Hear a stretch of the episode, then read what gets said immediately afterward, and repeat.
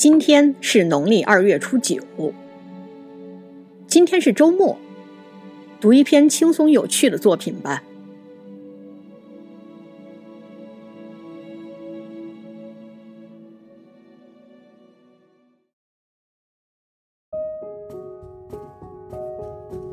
南乡一剪梅，招熊少府。元，虞吉。南复小亭台，薄有山花曲次开。寄语多情熊少妇，情也须来，雨也须来。随意且闲悲，莫惜春衣作绿苔。若待明朝风雨过，人在天涯，春在天涯。这是一首元代人虞吉的词，标题叫《招熊少府》。招有邀请的意思，邀请的人是谁呢？是一位姓熊的人，他还担任了一个职位——少府。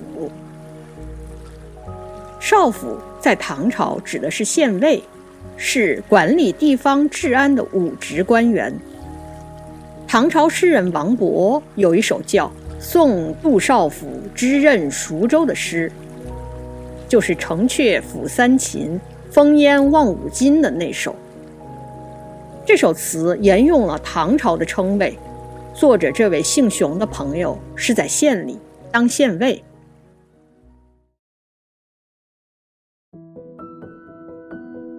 在一个山花烂漫的春日里，作者邀请熊少府一同赏春。词的上阙先是描述了一下春天的美好景色。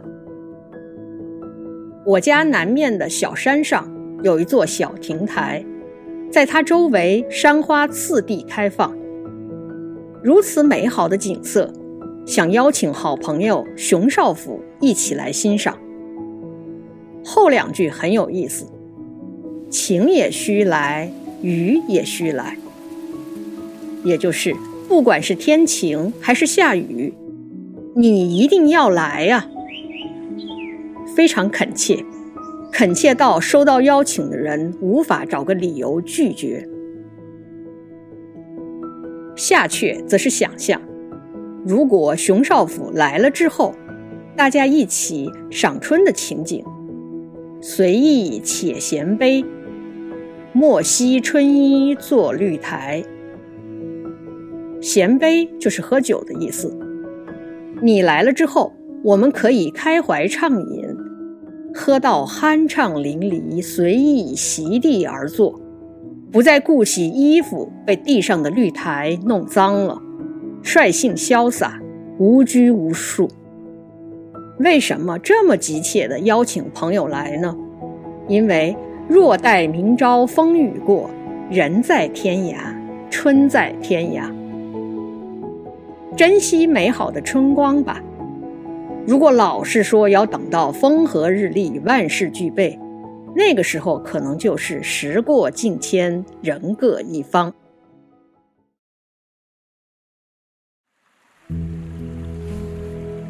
词很短，但也一层一层的表达了非常诚恳的邀请之意。第一层，不管刮风还是天晴，你都要来呀。第二层，来了之后，我们可以尽情的玩儿。第三层，如果错过了这次聚会，可能真就错过了整个春天。想象一下，如果你是熊少夫。接到这个邀请后，还能拒绝吗？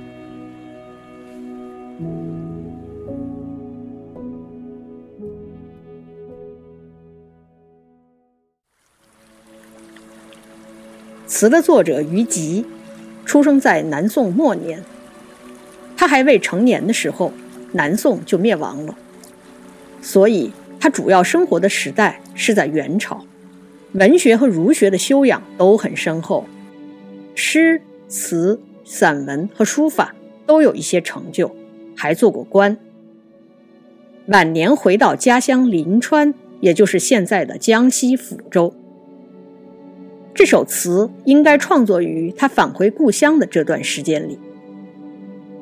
我们能从中看出作者此时的心境是闲适而自然的，还有点从心所欲不逾矩的味道。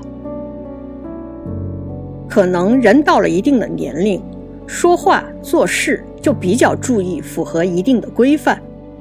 虽然这个规范不一定合理，但大家也会努力的按照这个套路来，否则就会被看作是不成熟或者不懂事。